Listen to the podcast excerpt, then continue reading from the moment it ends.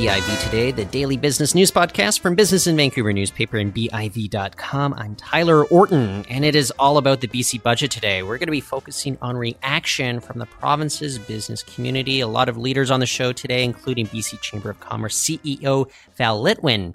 And then later on, Greater Vancouver Board of Trade CEO Ian Black. And then finally, we're going to cap off the show with Business Council of British Columbia Chief Economist Ken Peacock. I also want to mention before we get into our interviews that there are a few BIV events worth going to. February 21st at the Shangri La Hotel. It's coming up later this week. Expert panel focused on due diligence and valuation when buying a business. That'll be one to go to. And then the next week, February 28th, also at the Shangri La, the newspaper is facilitating a retirement ready panel discussion. And then on March 8th, we have the 20th anniversary of the Influential Women in Business Awards. That's at the Fairmont Waterfront Hotel. Find more details on everything at biv.com slash events. Now, let's get some budget talk on.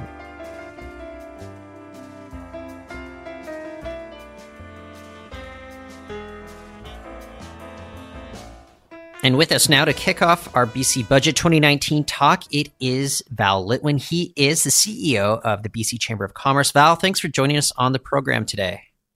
Tyler, great to be on the call. Thank you. So I, am sitting here, I'm, I'm racking my brain a little bit. I'm trying to find examples in the budget that maybe address some of the issues that small businesses might be concerned about, especially when it comes to competition are you seeing anything here? Are, are there any causes for concern for small businesses with regards to this latest budget?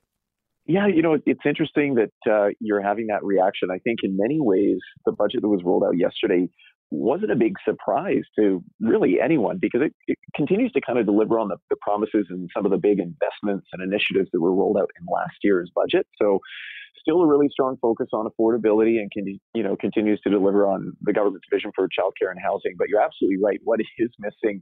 There is a bit of a hole in the budget. Um, I would argue, from especially from an SME SME perspective, there isn't a lot here around how businesses are going to be supported by government to compete in the years ahead. And I think, you know, arguably one of the misnomers that's come out in, in some of the coverage that this budget introduces relatively modest spending going forward, that needs to be contextualized a little bit because the reality is that last year the budget kicked into play an additional 5 billion in costs to the business community over the next 3 years. So a lot of the things that are being rolled out and sort of underwritten in this budget uh, will all be paid for largely and supported by largely uh, businesses in BC in the years to come. And that's another thing that I, I, want to jump on here because there are some additional burdens that these small businesses are facing with regards to, say, the new employer's health tax, uh, carbon tax, minimum wage hikes, corporate tax rates.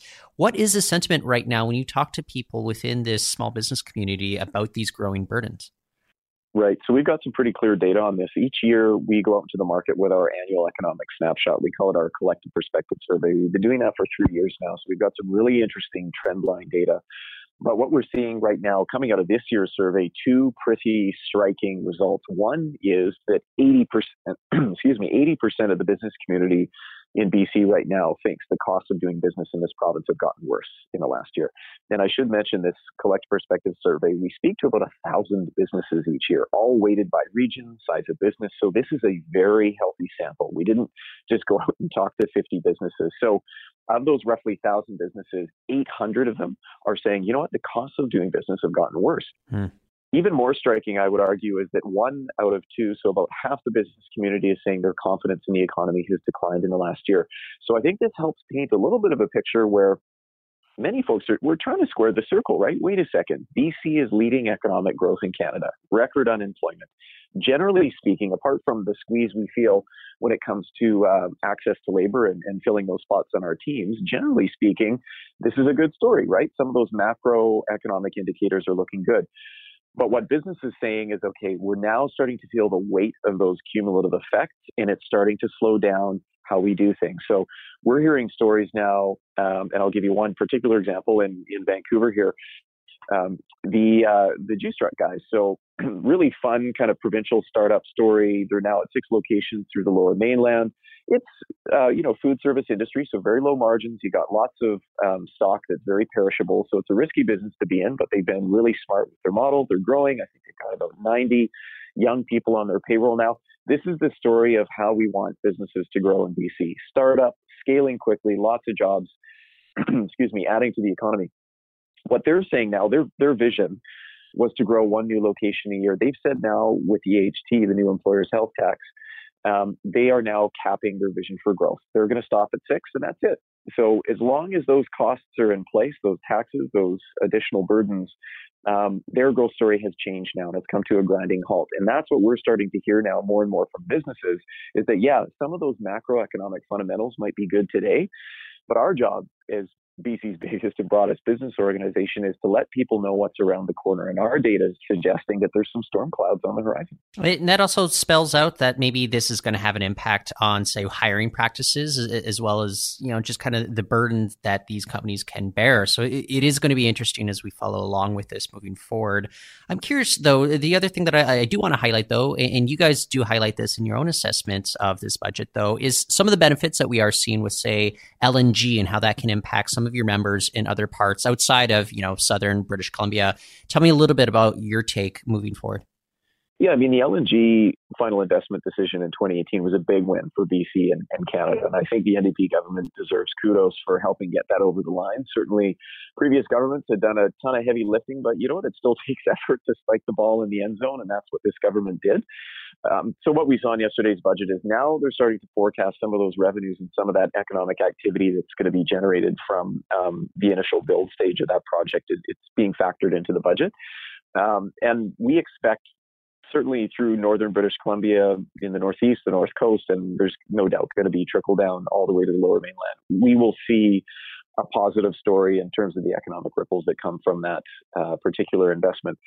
But you know, it's going to put pressure on business on the labor supply front, and you know, we, we saw it when the oil sands were booming, right? When when uh, the price of oil was up and there were big investments in the oil sands, a lot of talented people left uh, many parts of British Columbia to go and uh, take a part in that economic boom. So we expect there will be a little bit of um, you know pressures in the labor market sort of connected to that boom up in the north and that will put some pressure on businesses that maybe aren't associated with that value chain well, so you and I, we've kind of been poking uh, some holes at maybe what was in the budget. If you were, you know, the finance minister, I don't know, uh, what would you like to have introduced that you think would have been very beneficial for a lot of the small businesses that you represent?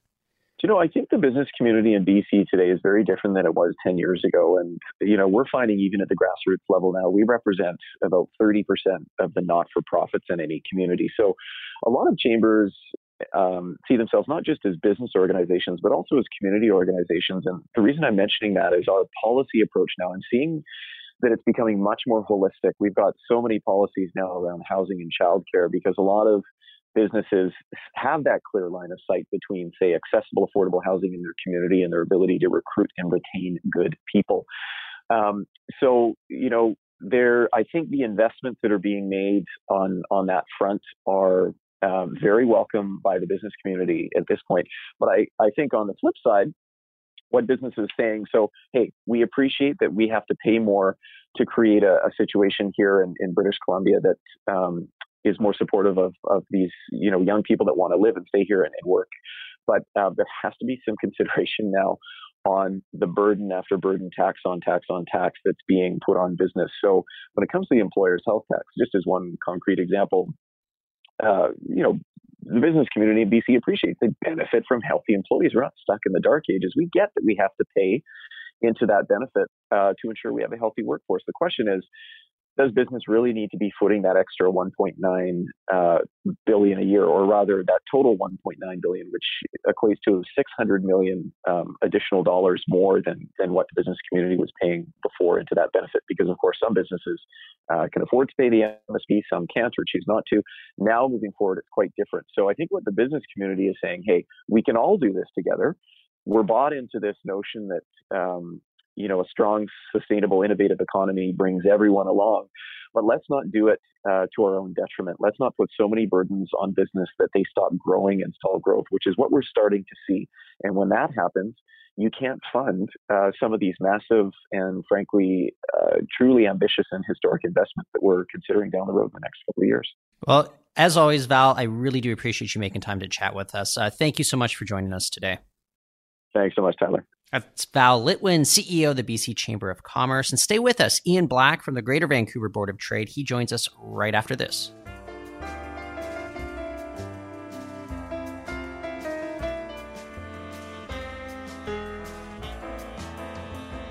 The Greater Vancouver Board of Trade is out with its report card for the latest BC budget, BC Budget 2019, that is. And with us to break it all down, it's Ian Black. He's the CEO of the Greater Vancouver Board of Trade. Ian, thanks for joining us on the show. Good day, Tyler, and to all of your listeners. Well, let us dig into it here. You give it an overall grade of B minus. You've got some other categories that we can t- talk about a little bit, but uh, B minus, it's not exactly an A grade here. Tell me where was there maybe some room for improvement from this latest budget here? Well, when the Greater Vancouver Board of Trade assesses uh, budget, we do so on three basic uh, criteria. We talk about or look for indicators of economic vision, we look for fiscal prudence, and we look for issues of competitiveness and things that help the business community do what they do in terms of creating employment, driving our economy, and, and frankly, moving the country forward. So, in this particular budget, uh, we were very pleased to see it was balanced. It should be balanced. We continue to ride the hottest economy in the country for basically a decade and a half now. Uh, so we would have been very concerned if it wasn't balanced, but you don't want to take away from that. It's important that, that the, the government does get the kick in the box uh, for, for achieving that. So that was very important. Um, however, they did so in large measure because of many tax measures that were put in place that fundamentally impact the business community last year that are being felt now this year.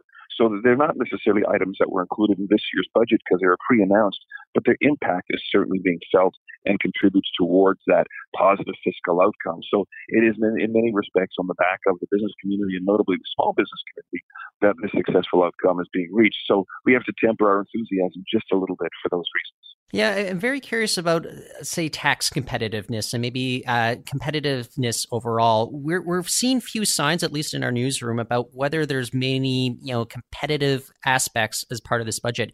Is this cause for concern right now? Well, there's next to no mention of economic vision. There's no there's next to no mention of, of programs, strategies, and and and direction uh, as to where the government wishes the, the economy to go. And so government and business work hand in hand. And you look back on previous administrations, and there was an aspirational element to budgets talking about where British Columbia might go, aspirations for her people and uh, where we might take a bigger role in Canada and how we might get there in, terms of our rightful place in Confederation and those kind of lofty statements. But those lofty statements spoke to the intent and the value system of the administration. And this particular administration is staying very true to its value system at its base, which is why you're seeing an enormous amount of money and programs uh, focused on low to mid income families. They're focused on affordability issues, uh, childcare related issues, and these are very important topics, but they're very expensive to implement, which you're also seeing in this budget in the sense that you're seeing spending go up uh, over 10% over the next three years against an economic uh, backdrop of growth in only about a 7% range, cumulatively speaking and debt going up about 21% during that same three year period.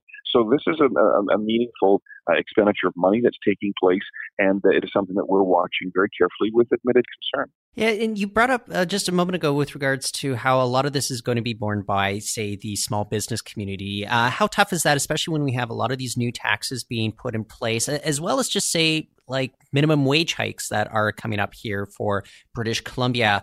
Is this cause for concern with regards to a lot of these small businesses now? Yeah, you know, it really is. And this is where we have to be careful because, um, you know, my organization that I'm, I'm so proud to work with, uh, we are not a uh, an organization that, that kind of knocks people down or knocks government down. We're very interested in trying to build things, build communities, and frankly, give credit where credit's due. And we certainly don't want to encourage something like a recession by all kind of gloom and doom talk. But we have to be clear. This is the year where you're seeing an increase in corporate income tax. Uh, you're seeing an increase of personal income tax for the professional or management level and above. You're seeing an increase in, in carbon tax. You're seeing the carbon tax no longer being revenue neutral, which means that that money collected is not going back in the form of other tax cuts the way it was mandated by law until just a year and a half ago. You're also seeing a 33% in, increase in minimum wage over the next three years. And you're also seeing the introduction of this really uh, troubling payroll tax that the government's calling the health services tax, which is to replace the revenue from the MSP collections. even more troubling is many small businesses will be paying both the MSP premiums and the new tax for the first 12 months. They're effectively paying twice. So yeah, there are many places you can point to where this is very real, and that's before you take into account, for to be very clear, the increases in CPP contributions that businesses need to make starting this year as well, which is a federal issue, of course, but that was announced three years ago. That starts kicking in this year as well. And there's some good examples I can give you, but it very quickly adds up to tens of thousands of dollars, which for a small business could be the difference between staying in business or not. So, Ian, uh, as we leave off here, what's some low hanging fruit, some easy stuff that you think that maybe the uh, government can look forward to doing maybe in the next budget or something that you would have done in this particular budget here? Well, we won't let go of this issue of the payroll tax. You're going to see that become the true pain point this year. You're going to see a lot of focus and analysis by our organization and getting some of our members to come out and actually talk about what it means to them. For us, just to be clear, the Board of Trade with 37 employees and a payroll of about 2.8, 2.9 million dollars, uh, that payroll tax is going to cost us about fifty thousand dollars. Well, we are a break-even organization, mm. and so for us, that means we either have to go get more membership and more sponsorship, or we have to look at laying somebody off. It's not a complicated or nor a happy uh, decision point for us. So you're going to see us focus on that. And, and, in terms of what the government might do, we look at them to scrap it altogether uh, if they possibly can uh, and if not, look for changing the way it's applied, uh, raise the, the minimum thresholds at which it applies, et cetera, et cetera, because I do believe that a lot of small businesses are going to be impacted by this. And as the group that uh, provides six out of 10 jobs in this province and over a third of the GDP, that is very meaningful economic impact that we'll be watching for very carefully. Well, Ian, as always, I appreciate you making time to talk to us today. Pleasure to be here. Thank you. That's Ian Black, CEO of the Greater Vancouver Board of Trade. Stay with us. Ken Peacock from the Business Council of British Columbia. He joins us next with his take on the budget.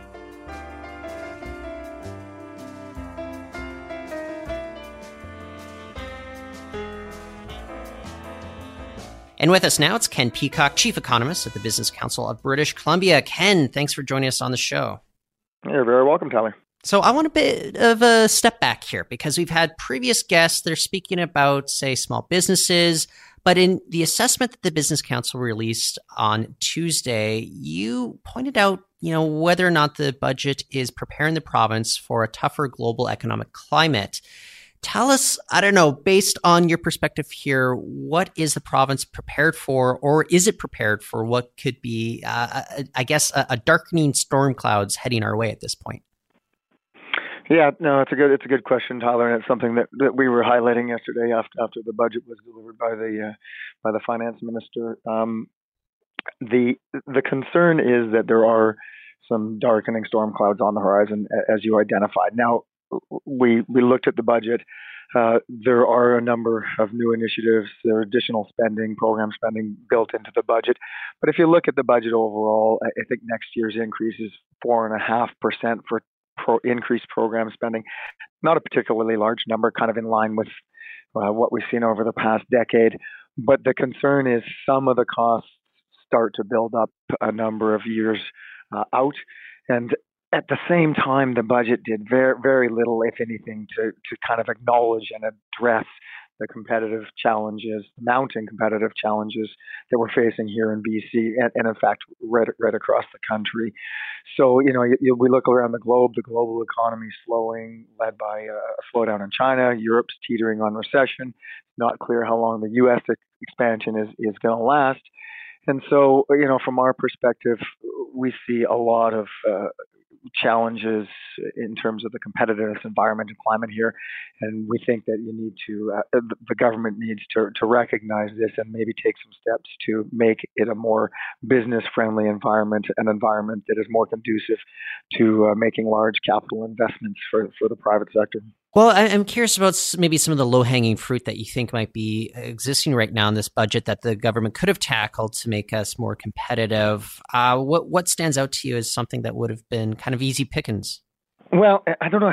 Yeah, well, I think one. I'll start with one of the things I think that is important to do, and it, it may may not be that easy or that simple, but the carbon tax is, is an area that we're concerned about. It continues to rise. We we support the carbon tax, but the problem that we face here in BC is we have the highest carbon price in North America, one of the highest in the world, and unlike all other ju- jurisdictions around the globe, uh, the province hasn't taken any steps to to kind of protect or help the export sector, and and we identify the export sector as particularly uh, particularly vulnerable because it's very difficult for people exporting into other markets, companies exporting into other markets, to pass on the additional costs from carbon tax.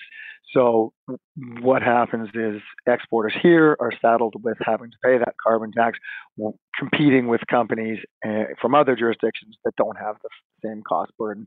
So it puts us at a disadvantage. So that's that's one area. And I think we would have liked to see some more funding for skills and training. There wasn't a whole bunch directed towards that.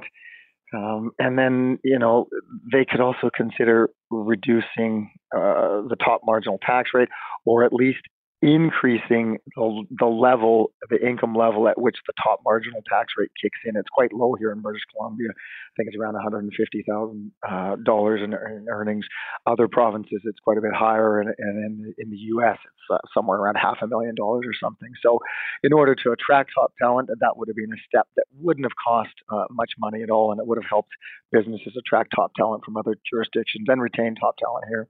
Well, and that's one of the issues that, that I'm very interested in right now with regards to some of the labor strains that we're experiencing and whether we're going to be well prepared to deal with them at this point. How big of an issue is it right now for businesses, both large and small, here in British Columbia, dealing with? I, I mean, we have the lowest unemployment rate here in Canada right now. How tough is it for us to keep up, be competitive, especially with regards to the talent pool? Yeah, it, it is. It is tough. Um, the, uh, the the income tax structure or the tax structure is is one factor. Of course, it would be ignoring the probably arguably bigger factor, and that would be housing costs and housing prices. Uh, that is, is pr- probably the biggest impediment to trying to attract top talent, at least into the Metro Vancouver and perhaps uh, Victoria markets. So that's something uh, the government has a number of initiatives there. Uh, housing affordability is a very, very difficult issue to address and uh, and to move the, the, needle on. So I'm not sure they're going to make much headway uh, there. So other areas like income tax, increasing the brackets, uh, spending and funding in the skills training and development area probably would, would be more helpful. But uh, just to go back to your original question, I think it is a, a big challenge for companies to attract top talent as well as uh, just uh, low, lower skilled workers as well. You're right. We have the lowest unemployment rate in the country. Um, we have a unusually high vacancy rate in terms of the number of jobs that are not currently filled and companies looking to fill those positions. So there are some difficulties and challenges in terms of work worker recruitment for, for most businesses in the province right now. One of the other things that, if you take a look at the BCNDP, I think they're making LNG a big pillar of their economic sort of uh, game here. Uh, how do you think that the budget really addresses the LNG? Uh, the, still very much a nascent industry here in British Columbia, but uh, where do, where are we going based on this budget? Mm, sure. So, interestingly enough, there was uh, essentially nothing, almost nothing uh, mentioned on LNG in the budget we talked a little bit about it in the budget lockup with, with some of the officials there. And I guess the story around LNG is it's it's a huge project, forty billion dollar investment, biggest in Canadian history. So it's going to provide a substantial economic lift. So because of the, the forecasting procedures and the, the government, uh, the Ministry of Finance's reliance on independent economic forecasters to provide their baseline forecast, uh, LNG is kind of baked into the economic outlook, if you know what I mean. So mm-hmm. uh, the economists providing the forecast to the, to the ministry all all recognize and understand that this LNG investment is coming. So that is going to provide a lift late, later this year and in 2020 for certain. So we expect higher growth as a result of that. So it's reflected in the forecast, but it's not reflected in any of the uh, revenue line items in the budget. So they haven't booked it in that sense, other than to to recognize we are going to get stronger growth. So we do expect you know higher income tax, higher commercial uh, cor- corporate income taxes and whatnot as a result of the project, but no official official revenue estimates yet. Very interesting. I, I, think everybody is kind of on uh, tenterhooks at this point, awaiting what those estimates will be moving forward. Uh, but uh, we'll we'll get you back on the show uh, very quickly, uh, Ken. Uh, for now, I want to thank you for joining us today. You're very welcome. Thanks, Tyler. That's Ken Peacock, Chief Economist at the Business Council of British Columbia, and that's it for the show today. We're going to be back tomorrow, but for now, you can find our archives on iTunes and Stitchers. We also encourage you to share with your friends and leave a review as it helps other people find this podcast. For now, I'm Tyler Orton. Thanks for listening.